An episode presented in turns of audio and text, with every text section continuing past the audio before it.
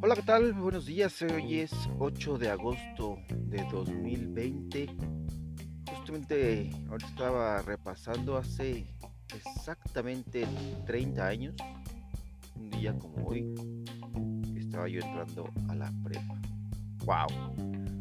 Por eso soy el abuelo, dice. Me llamo Luis Alonso y esto es el episodio del día. Hoy les hablaré de un eh, de una estrategia que hemos estado eh, y digo hemos porque no es algo que se me haya ocurrido a mí eh, Vilmar Chávez el Talash y el abuelo. Ahorita les diré cuál es el nombre. Y algunas noticias relevantes en cuestión de fantasy fútbol. Esto es el abuelo dice. Bienvenidos Bueno,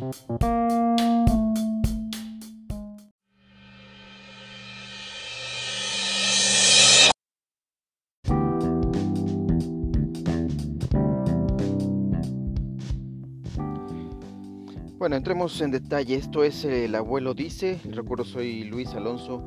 Y este capítulo va dedicado a una estrategia que hemos, eh, hemos bautizado de algún modo eh, la estrategia WITA. Bueno, solamente con uno de los, de los eh, implicados. ayer era muy tarde para hablar con Vilmar al respecto, pero creo que no va a estar en desacuerdo. Eh, lo dijimos Talash y un servidor. Y es WITAV porque pues, lleva nuestras iniciales, Vilmar Chávez, eh, Talash y abuelo. Eh, y bueno, a lo mejor lo estamos apropiando algo que no es tan, tan descubrimiento solamente de ellos, que después fuimos compartiendo ahí en una interacción. Y la verdad es que mm, eh, llamó mi atención y por eso tuve en el episodio de hace un par de días al primer invitado, padrino eterno de este espacio del podcast El abuelo dice, a Vilmar Chávez, eh, con quien nos une el idioma, la pasión y una eh, creciente amistad a distancia, pero bueno, es lo que nos permite también ahora este espacio y este pasatiempo del fantasy fútbol. Con el Talash que desde la temporada pasada en eh, mi llegada a, estadio, no, no, perdón, no estadio fantasy,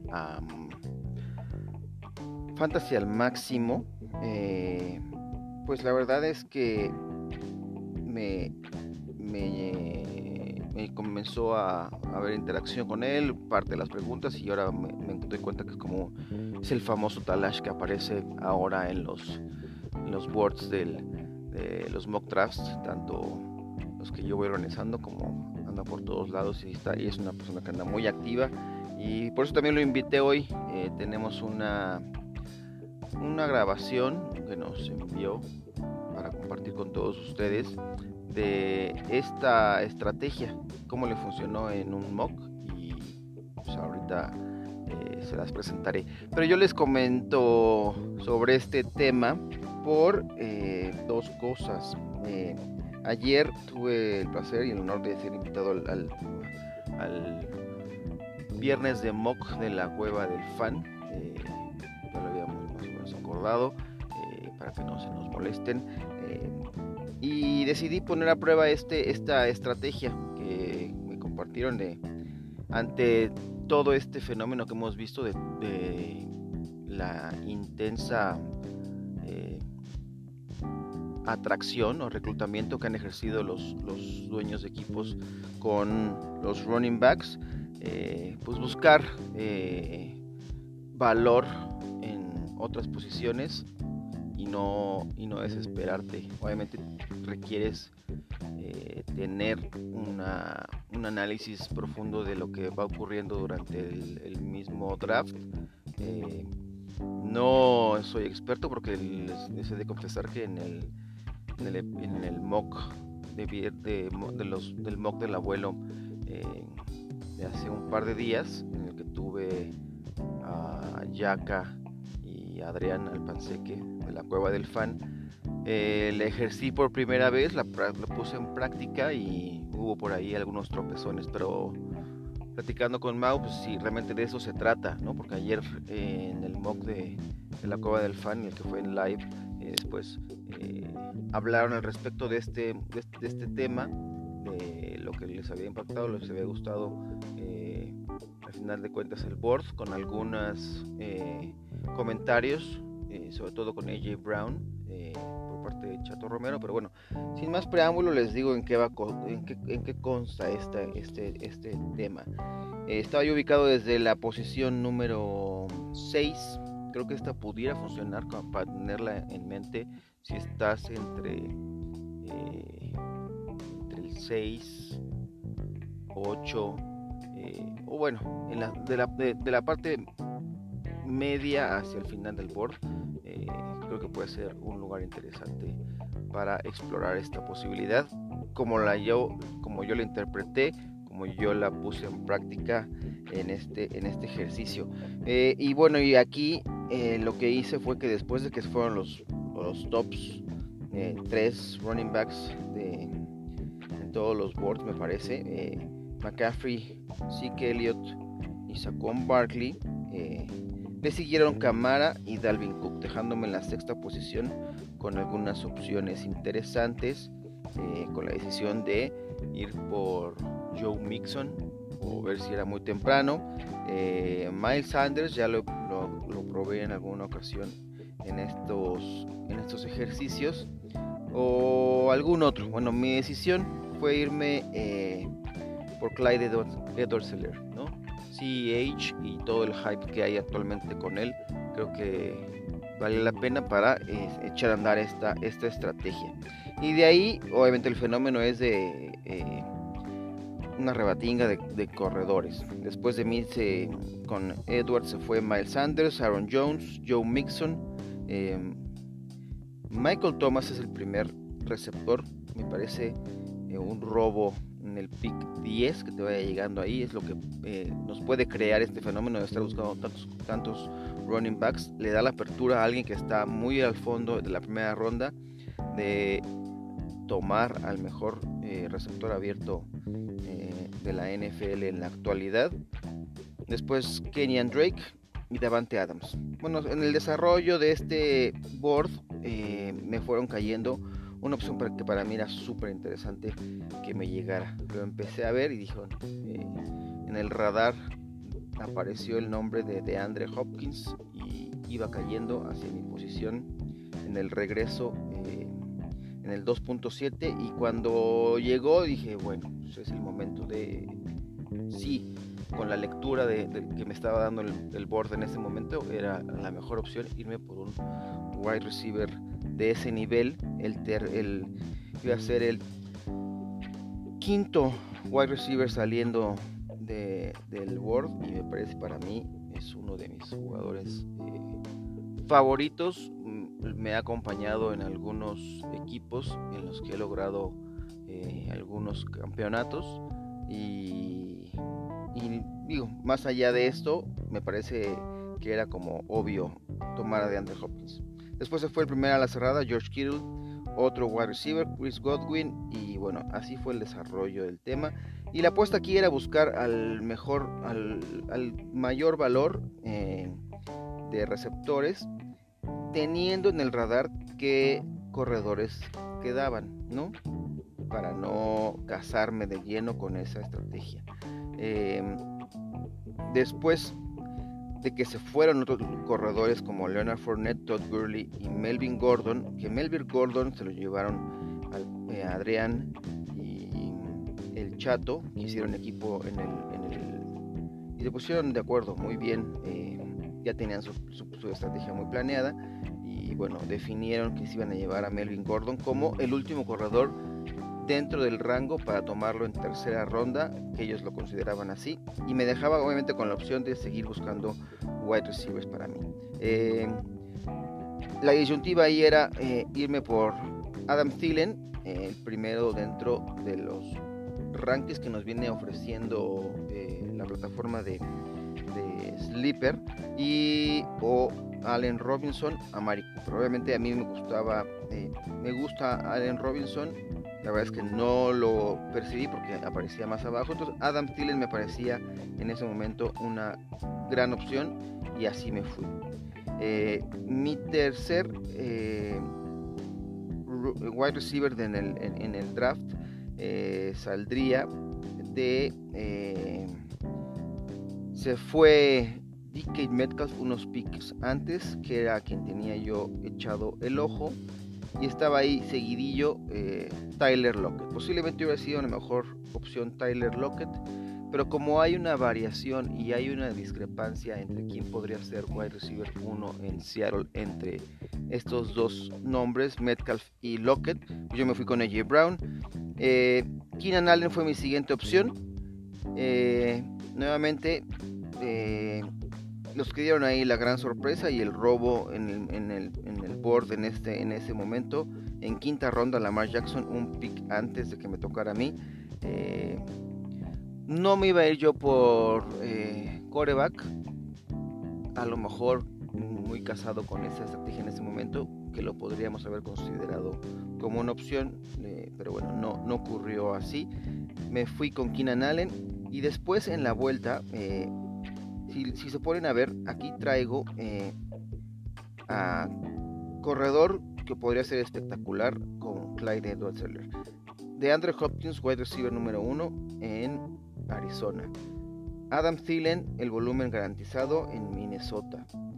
AJ Brown, que podría ser la duda, que es lo que no le gustó al chato en, la, en el punto, en, el, cuarta, en la cuarta ronda, pero siendo eh, claramente la primera opción en el ataque aéreo de ese equipo de Titans, eh, pues, AJ Brown tiene singular atractivo. Y Keenan Allen, que me parece eh, un jugador que yo en lo personal no he valorado lo suficiente y me he llevado topes en otras temporadas, por eso decidí darle, darme la oportunidad de tenerlo en mi equipo. Y son tres wide receivers, uno de sus equipos con alto potencial y que es lo que nos, nos permite este formato por tener cuatro posiciones en el flex, además de tus wide receivers titulares. Eh, rematé mi ronda de wide receivers con eh, Michael Gallup. ¿Quiénes se fueron antes? ¿Quiénes pudieron haber sido opciones después? Bueno, estaban en el radar Marquise Brown, Jarvis Landry que trae dudas su estado de salud, y William Fuller, Tyler Boyd, Brandon Cooks, son algunos nombres que estaban por ahí. Deontay Johnson me parecía ya en, esa, en ese pick pudo, haber sido una posibilidad, la vez que venía mucho más abajo. Entonces me fui con Michael Gallup, eh, un jugador que me gusta muchísimo de Dallas y que creo que puede tener un gran, una gran temporada en, un, en una ofensiva que eh, promete ser muy explosiva. Esperemos que, estén a la altura. Dak Prescott, eh, Amari Cooper, el propio Gallup Blake Jarwin, eh, Ezequiel Elliott, bueno, muchísimos nombres interesantísimos en el, en el, roster de los Cowboys. Y después, obviamente, eh, aquí la carencia ya en mi equipo estaba en la posición de running back. Era la alerta, pero bueno, ya con cuatro wide receivers que me parece de, buen nivel, eh, con mucho upside, con mucho potencial, algunos con un piso muy estable eh, y otros con el volumen garantizado. me refiero a Adam Thielen, eh, AJ Brown, que pudiera no ser muy atractivo, pero bueno, el potencial eh, y el piso es, me parece elevado ahí. Y con Michael Gallup, aquí el upside es lo que me llamó la atención con la posibilidad que pueda tener este jugador en los Cowboys. Eh, de las opciones de corredores, se fue un pick antes, el que tenía yo echado el ojo como opción, aunque hubiera sido arriesgado porque hubiera sido otro novato, K-Makers. Pero bueno, me fui con Jordan Howard. Philip Lindsay fue mi segundo, mi tercer running back en, mi equipo. Y Kishon Bond, que estaba ahí presente en el board, no me lo podía dejar pasar en la novena ronda. Y después eh, había que llenar en las posiciones de Tyrant, que podemos utilizarlas como en la posición titular y permite ser eh, eh, flex también. Em, mi primer apuesta fue por Mike Gesicki eh, no le tengo miedo a la maldición al panseque y después de las bajas en nombres que ha habido en Miami con el tema COVID, me parece que puede ser eh, el ganador en este aspecto con los targets, con las yardas y posiblemente touchdowns sin tener que ser dependiente de, ellos. Eh, y después estaba, ligué a las cerradas, me fui con Noah Fant, quizá no era lo más atractivo o quien yo hubiese querido tener, se me escapó ahí, la verdad, creo que hubiera sido mucho más redonda esta estrategia si en lugar de Noah Fant o TJ Hawkinson, que se fue un pick antes, eh, hubiera tomado a Blake Jarwin. Eh, posiblemente eso hubiera sido la joya de este board, pero bueno, no fue así. Y ya en, en el round 12 me fui con Matthew Stafford, estaba yo mi coreback, era a quien tenía y a quien conseguí. Y después estaba yo en la duda, ya en ese momento he de reconocer que estaba yo en comunicación con, eh, con Talash para poder apuntalar un poco este tema de la, de la, de la estrategia que hemos estado explorando tanto Wilmar como Talash como un servidor, quizá desde distintas eh, posiciones en el board, en los picks y bueno eh, la, necesidad era tener un, corredor interesante. El primer nombre que se me ocurrió era Darrington Evans, pero estaba mucho más abajo de los rankings que nos presenta Sleeper. Entonces me fui con AJ Dillon, eh, considerando que puede tener mucho upside si llegara a pasar algo en el backfield de Green Bay. Y me cayó de vuelta Darrington Evans para rematar estas 15 rondas con eh, un receptor que me parece que está por ahí olvidado y que tuvo una buena temporada el año pasado con Washington, con el equipo de fútbol de Washington, eh, Denzel Mims. Sea, así se da este, este tema y la verdad que es que me pareció eh, interesante y así es como desarrollé. Yo voy a hacer aquí un corte y le voy a dar entrada a, a Talash para que nos explique cómo le fue a él desde eh, su experiencia en un mock draft un día previo. Espero que no se cansen y es un honor tener otro invitado. tercer episodio en fila con invitados. Eh, ahora se trata de un, un usuario asiduo y pues, poder abrir espacios para participar eh, a la comunidad fantasy en español y le agradezco muchísimo. Eh, voy a un corte, regreso con el audio que nos mandó él y regreso para comentarlo y rematar el episodio con noticias del día.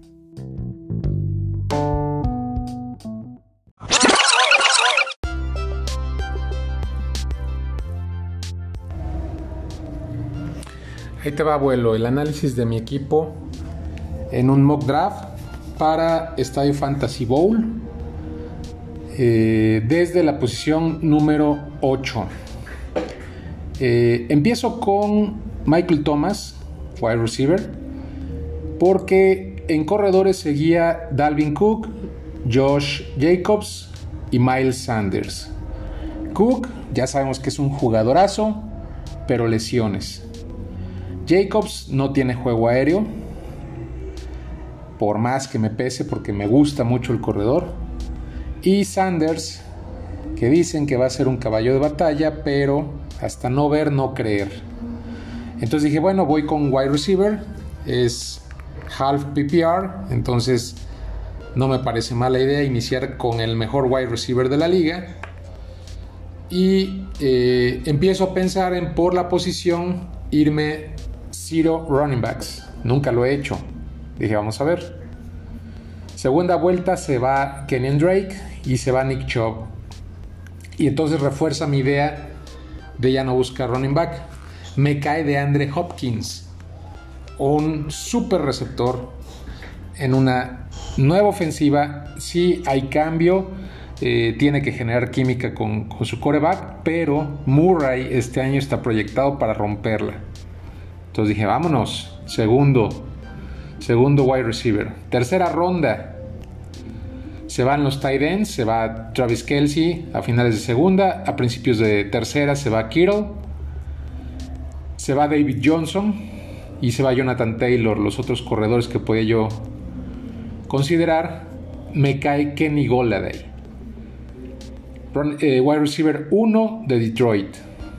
Puede ser eh, top 12 fácilmente. Vámonos. Cuarta ronda a la vuelta. En la tercera se van James Conner, se va Todd Gurley, se va David Montgomery, se va Chris Carson. Los otros corredores que me representaban valor como para ser considerados. Me cae AJ Brown. Tanto se ha hablado de él, que no, que no sirve, que no sé qué. Pero es receptor 1 de Tennessee. Es a quien le van a lanzar el balón. Cuatro rondas, cuatro wide receivers, uno. Hay que tomarlo. Y así lo hice. Quinta ronda. Decido ir fuerte por end. Tomo a Mark Andrews, el posible end número 3 de la liga. Dejando pasar, si hubiera seguido con, con los receptores a Michael Gallup y Corland Sutton. Quizá ahí hubiera sido mejor tomar a Corland Sutton y tener 5 wide receivers por el formato que tenemos de 4 flex. Estaría yo cubriendo mis dos receptores y 3 flex con receptores número 1. Pero bueno, tomo un tight end número 1. Eh, se va Mark Ingram, que no me interesa. Se va Dak Prescott. Se va Russell Wilson. Se va Jay Green, que sí lo quería. Se va Marquise Brown. Entonces, ronda 6, Kyler Murray. Buena posición, buen upside. ¿Por qué? Porque ya no hay, para mi gusto, ya no hay receptores eh, para tomar. Perdón, corredores para tomar. Eh, en esa ronda se va Ronald Jones. Quizá ese pudo haber sido el pick, un pick mejor. Y a la vuelta tomo a Darius Guys porque se va a Cam Akers. Darius, si está sano, va a tener una temporada decente, cuando menos. Tiene muchísimo talento, lo malo es que es de cristal.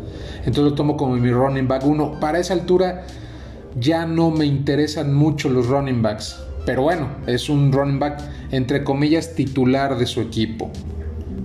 Que quizá no va a tener tanta competencia. A la vuelta eh, me gana a Jordan Howard, que estaba yo pensándolo como otro running back titular de su equipo. Pero tomo entonces a Matt Brida, que eh, recibe muy bien, puede tomar todas las recepciones que no tome Howard y es mi running back 2. Con eso cumplo la cuota. Siguiente ronda, ronda 9, Kishon Bond, que en teoría le va a ganar el trabajo a Ronald Jones, pero no va a ser de inicio, entonces ahí lo podemos tener guardado para cuando explote. Siguiente ronda, ronda 10, Mike Gesicki, complemento mi tight end, un suplente que, que es un buen tight end creo este año, sobre todo con la salida de, del otro receptor de, de Miami. Se quedan nada más Devanta Parker y eh, Preston Williams. Se va Alfred Wilson. Entonces Mike Gesicki puede subir un poquito más. Ronda 11 tomo Antonio Gibson como para respaldar un poquito lo de Darius Guys porque es un running back muy versátil que también es wide receiver, entonces independientemente de Darius puede generar ahí puntitos. Eh, y si falta Darius podría él tomar el trabajo o compartirlo con, con este Peterson. Ronda 12 toma Boston Scott porque, insisto, si se lastima Sanders, ahí está él. Y aun cuando no se lastime, creo que tiene un rol definido va a compartir cierto trabajo con, Sanders, entonces se me hace de, de buen valor. Ronda 13, Tyrell Williams, receptor titular de Raiders. Sí, sí, sí, no es lo mismo, empezó muy bien el año pasado y se desinfló, pero bueno, es un titular en ronda 13. Ronda 14, Larry Fitzgerald. Se nos olvida quién es Larry Fitzgerald. No tiene mucho upside, pero es un receptor seguro. Para las rondas que estamos hablando ya, no se me hace tan mal. Ronda 15, Ben Roethlisberger como soporte de Kyler Murray, que se tomó muy temprano. Ronda 16, Jarrick McKinnon, por si finalmente está sano.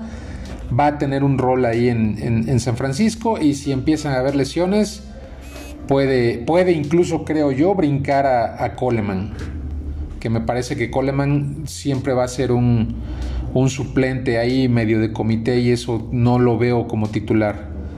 Por ahí pasa algo con Mustard y Jerry podría dar un salto ahí de calidad.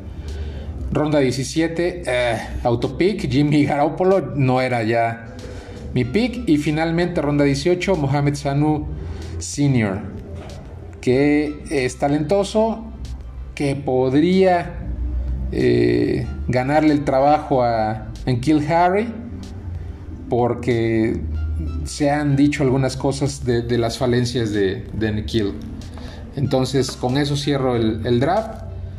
Y ahí está un poquito el análisis pick por pick de, lo que hice eh, con esa estrategia. Zero running backs. Repito, nunca le he empleado, le empleé en este momento y creo que formé un equipo sumamente sólido para el formato de Estadio Fantasy Bowl. Saludos, gracias.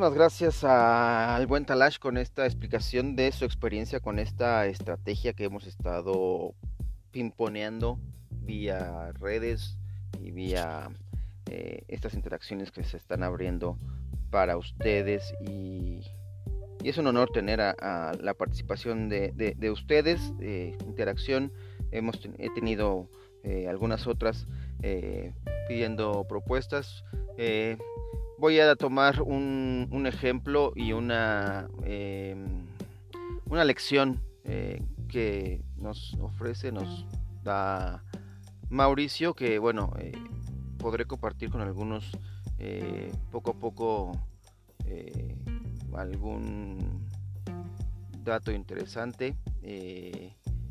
las dudas hay que, hay que expresarlas abiertamente, ¿no? En el timeline de, de Twitter, que es la red social que más se está usando por el momento.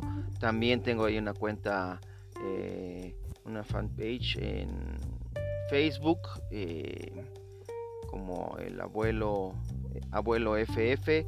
Y bueno, habrá otras, otras opciones para poder tener interacción. Pero bueno, lo importante es tener esta participación abiertamente porque cualquier duda que tengan ustedes puede ser una duda que le puede resolver a alguien más eh, ese, clarificar el escenario. Eh, ya vamos a rematar para no ser muy largo este episodio con las noticias del día o lo que nos, nos, dejó la NFL ayer eh, viernes, viernes de mock con la cueva del fan. Yo por eso no, no hice ejercicios ayer de, este, de esta índole. Pero bueno, tenemos a Brian Edwards como el wide receiver del equipo de Las Vegas Raiders, otro de los novatos que está en este roster y que según el USA Today, Marcus Mosher reporta que este novato podría estar eh, teniendo eh, repeticiones constantes desde la posición de ex receiver. Ya John Gruden me parece que algo pasó en el inicio del training camp de los Raiders que ha ido bajando poco a poco, dando golpes a Hunter Renfro. Y bueno, eh, esto es un duro golpe porque dice que también ya lo ha superado en la posición. Y por eso irá cayendo Hunter, eh, Renfro, quien seguramente eh, redoblará esfuerzos en los training camps y estará listo por si alguno de los novatos Rocks o Edwards no está en un principio a la altura de la demanda que tendrá y, estará ahí pendiente.